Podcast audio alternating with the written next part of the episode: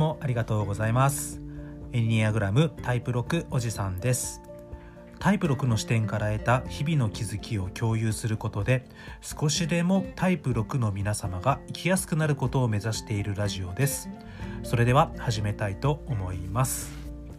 はい、えー、では今日なんですけれども、えー、タイプ6ですね、えーと、私自身が所属する、えー、性格タイプ6になるんですけれども、えー、タイプ6忠実な人について、えー、さらに掘り下げを進めていきたいと思います、えー、今日中心的に話したいメインテーマは、えー、タイプ6の自信喪失です。はい。あの、タイプ6ディスってるみたいで申し訳ないんですけど、あの、どうしても僕自身がタイプ6なので、えー、タイプ6のことが、まあ、自分のことなので分かってしまう分、良いところも含め、えー、悪いところもやっぱりどんどん話せてしまうんですね。で、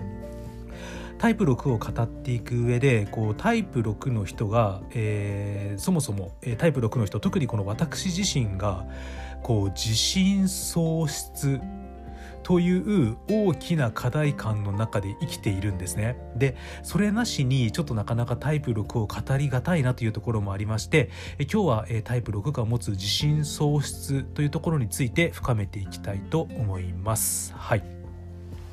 では、えー、前回の、えー、話を少しだけ復習しておくんですけれども、えー、タイプ6、えー、忠実な人っていうのは、えー、相反する2つの感情を同時に持ちうる人です。えーと、簡単に言うと、えー、現状を維持したい今のままでいたいという気持ちとその現状に対して非常に反抗的であり拒否的でありそして革新的革命的であるというその現状維持を嫌うこの現状を変えたいという革命的な気持ちその両方側面両側面を同時に持つというのがタイプ6になります。はい。うん、そうですね。今のままでいたいと思いながらも今こんなんじゃダメだなんとかしたい、うん、それがこう特にこう自分の会社とか、えー、国っていうこう権威に向かいますね。今自分が所属している会社って今のままでいい今のままの状態を維持したいと思いつつも、えー、その反面でいやこのままじゃ絶対良くないでしょっていう気持ちを同時に持つっていうのが、えー、タイプ6です。そして、えっと、タイプ6の大きな特徴としては、えー、自分のため以上に自分以外のものですね。例えば自分自身の中にある信念。はい、自分の信念っていうのもこれよくよく考えると自分自身ではないですので、えー、自分の本質とかではなくて、えー、自分以外の、えー、自分自身が持つ信念であったりとか、え自分自身が所属するコミュニティそれから自分自身の友人仲間それから自分の家族といった、え自分でないものをとにかく粘り強く一生懸命強く守ろうとする。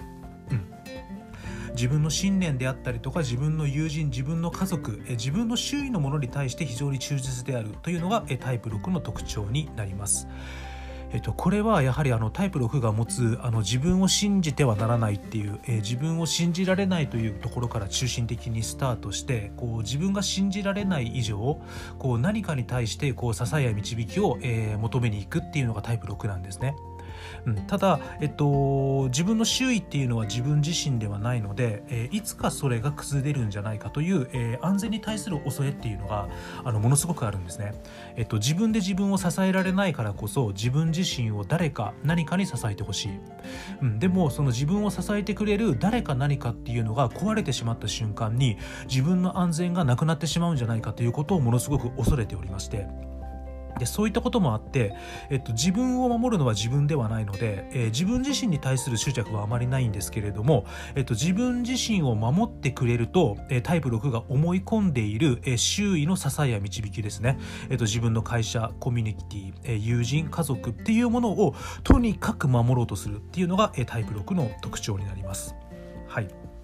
で、えっと、こういった、えー、タイプ6の行動ですね、えっと、自分自身より、えー、自分の周囲に対して忠実にこうとにかく一生懸命努力するという行動が起こるその根本にあるものは何かというとタイプ6自身が、えー、常にというか、えー、基本的にもう無意識のうちに、えー、自分自身に対して自信を喪失している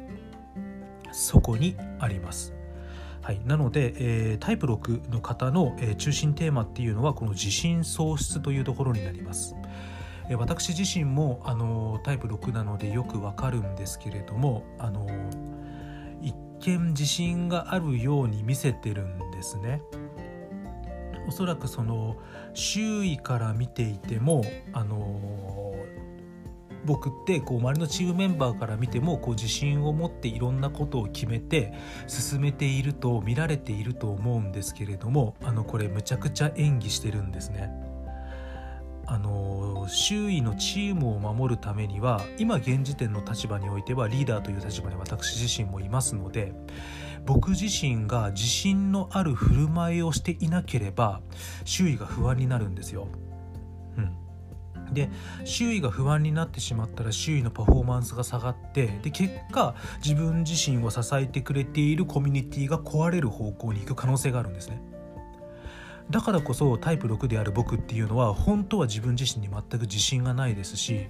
えー、と自分自身がやろうとしている方向性であったりとか、うん、自分自身が今進んでいる方向に全く自信はないんですけれども、うん、全く自信は持てていないんですけれどもそれを出したら自分の周囲を守ってくれるものが壊れてさらに自分の安全が壊れるのでだから意識して無理やり自信があるように演じている。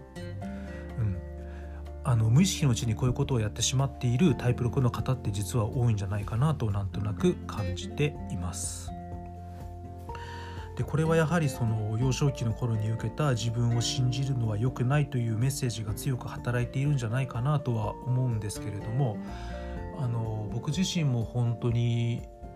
ちょっと自分がやってたことが思うような方向に行かないとあのハーモニクスタイプのあの反応型っていうのもありますのでちょっとこう感情的になんでだよってなるんですよね。でその感情的に反応してしまった時に何が起こるかっていうとその自分自身が一生懸命鎧を着て隠している自分自身の自信のなさっていうのが他人に対して分かるぐらい表に出ちゃうんですよ。でむっちゃ心配されるっていうね、だから逆にこうもしかしたらタイプ6の人っていうのはその本当に信頼できる仲間であれば自分自身の自信のなさをさらけ出してしまった方がいいのかなとも思っています。うん、それを許してくれる人たちであればねであのもしかしたら自分自身の自信のなさっていうのをもっと表に出した方が周りの仲間って実は自分を助けてくれるんじゃないかなって思いますで逆にあの過去を振り返ってみても自分自身がこういい状態いわゆる成長段階の健全なレベルに近い時ほど実は自分の弱みであったりとか自分のできてないところとか自分の自信のなさっていうのを正直に周囲のメンバーとかこう家族に伝えてたりとかするんですよね。なんかねそういう時の方がうまくいってる気がするんですよね。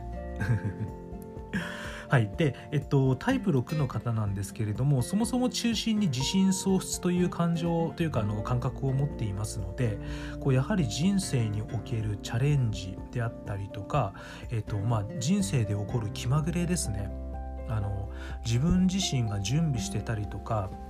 用意してないことある突然起こることってたくさんあると思うんですけれどもそういったこうチャレンジすることであったりとかあの突然起こる準備してない気まぐれで起こることっていうことに対してこう自分一人で対応する力力量がないっていうのを、えー、信じてしまいがちなのがタイプ6になります。あのこんなチャレンジであったりとかこんな予想してない状況を自分一人の力で乗り切れるわけないじゃんってそんな力自分に全くないよねって、うん、そういうふうにこう何て言うかなこのチャレンジ困難予想しない状況はなんとか、えーと、自分の力で乗り越えることができるって思えずにどっちかっていうとあのこんなん絶対自分じゃできない、うん、こんな力自分にない。って信じちゃうぐらい自信喪失な状態にあるというのが基本的なタイプ6になります、えっと、特に成長段階のこう不健全な段階とか、えっと通常の段階においてはこうなのかなとあの自分を振り返っても思います。い、じゃあ人生においてチャレンジをしたりとか予測不能なことが起こった時にじゃあその自分自身を信じれないということを信じているタイプ6はどうするかというとあの導きを求めてこう自分自身の外にあるシステムであったりとか誰か味方であったりとか誰かが作った信念うんあと支えっていうのを、頼りにします。はい、でこう何かチャレンジする時とか予想外のことが起こった時にこうそうやって自分自身を支えてくれるような人であったりとか考え方とかこうシステムがないとどうなるかっていうとじゃあまずはそれを作り出そうとするところ、うん、それを作り出してさらにそれを維持しようとするところにすごく力を注いで努力をする、うん、というのがタイプ6ですね。でそう言ってこうなんていうかなこうそこでこう努力してる姿っていうのが実は周りから見るとすごく頑張ってる人って見えてそれが責任があるとかこう信頼できる人っていう風にあの見られてる部分っていうのも実はあるのかなとは思います。はい、でえっとタイプ6の方っていうのはえっと、本あのセンターですね。センターの分類。あの思考センターとあのフィーリングセンターと本能センターってあったんですけど、えっと、思考センターですね、えっと、考えるあのシンキシンキング。あの考えるセンターが、え、思考センターがタイプ5タイプ6タイプ7だったと思うんですけれどもあのタイプ6っていうのは本当にこう思考センターのさらにど真ん中にある、えー、と根源的タイプですね。はい、あの思考センターにタイプ6っていうのは思考センターのど真ん中にいてで自分自身の内にもこもれるし自分自身の外側にも行けるっていうタイプでしたね。はいえー、と外側でストレスが起こった時にそれが怖いから内側に閉じこもるんですけれども内側に閉じこもっていろいろ考え出したら今度内側で怖くなっちゃってで人の助けを求めて外に出てで外に出てまた人の助けを求めていろいろやってたらうまくいかなくってストレス抱えちゃってまた内側に入ってっていう この内外内外をあのすごい勢いで行ったり来たりできるっていうのがこのタイプ6、えー、思考センターの根源的タイプなんですけれども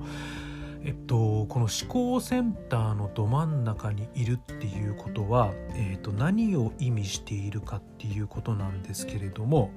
えっと、一見もちろんあの考えてますし思考をガンガン使ってるんですけれども実は思考をうまく一番使えていないタイプっていうのもありまして、えっと、思考をものすごい使うんですけれどもえー、自分自身の思考であったりとか判断に対してとにかく自信が持てないという傾向を持ちます。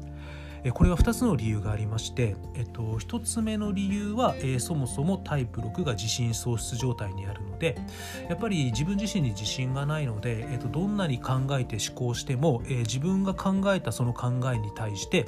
えー、もちろん自信が持てないというとこに行きます。これが1つの理由ですね。でもう一つの理由は何かっていうとこの思考センターの向こう側に自分の本質がありますのででその本質の前に思考の厚い壁が本当にドガーンってあるのでこう自分自身の内なる本質から来る導きにこう思考の壁が厚すぎて到達することができないんですね。簡単に。だから何て言うかな自分の中から来るこう本質から来る直感とかこう本質から来るこう今こうした方がいいよっていうものに触れづらく触れづらいからこそ全部思考で処理しようとしちゃうので、まあ、結果としてそんなんこうなんていうか思考だけでやってったらそれだけで自信が持てなくなっちゃうっていうのは気持ちが分かりますのであの結局もう一つの理由はあの思考を使えば使うほど、えーと自分の思考に自信が持てなくなるっていうのが2点です。えっと何て言うかなタイプ6っていうのは思考をむっちゃ使うんですよ。うん、下手したら他のタイプ性格タイプに比べてものすごい量たくさん考えていてさらにものすごいたくさんの量を悩んでるんじゃないかとも思えるんですね。ただ何て言いますかねこう考えれば考えるほど、あの悩めば悩むほどどういう状態にえー、陥りがちかということなんですけれども、えー、と一つは、えー、と自分自身で重要な決断をすることを恐れます、えー、考えれば考えるほど決められなくなるっていうやつですね、はい、で自分で重要な決断をすることを恐れると同時にじゃあ自分で決められないならば人に決めてもらえればいいのにでも他の誰かに決定してもらうということに対しても非常に抵抗感を持ちます。うん、相当考えて考えれば考えるほど決められなくなってでも人にも決めてほしくないここもタイプ6らしい相反する正反対の2つの感情が同居するっていうのがここに出てくるんですね。タイプ6の方は人からコントロールされたくないという強い気持ちを持ちながら同時に自分が責任を取ることによってその責任によって人から攻撃されるという両方を恐れています。えーと、人からコントロールされることによって自分の安全が脅かされると感じていますし同時にであれば自分自身で責任を持って決定すればいいんですけれどもその決定が間違っていて誰かに迷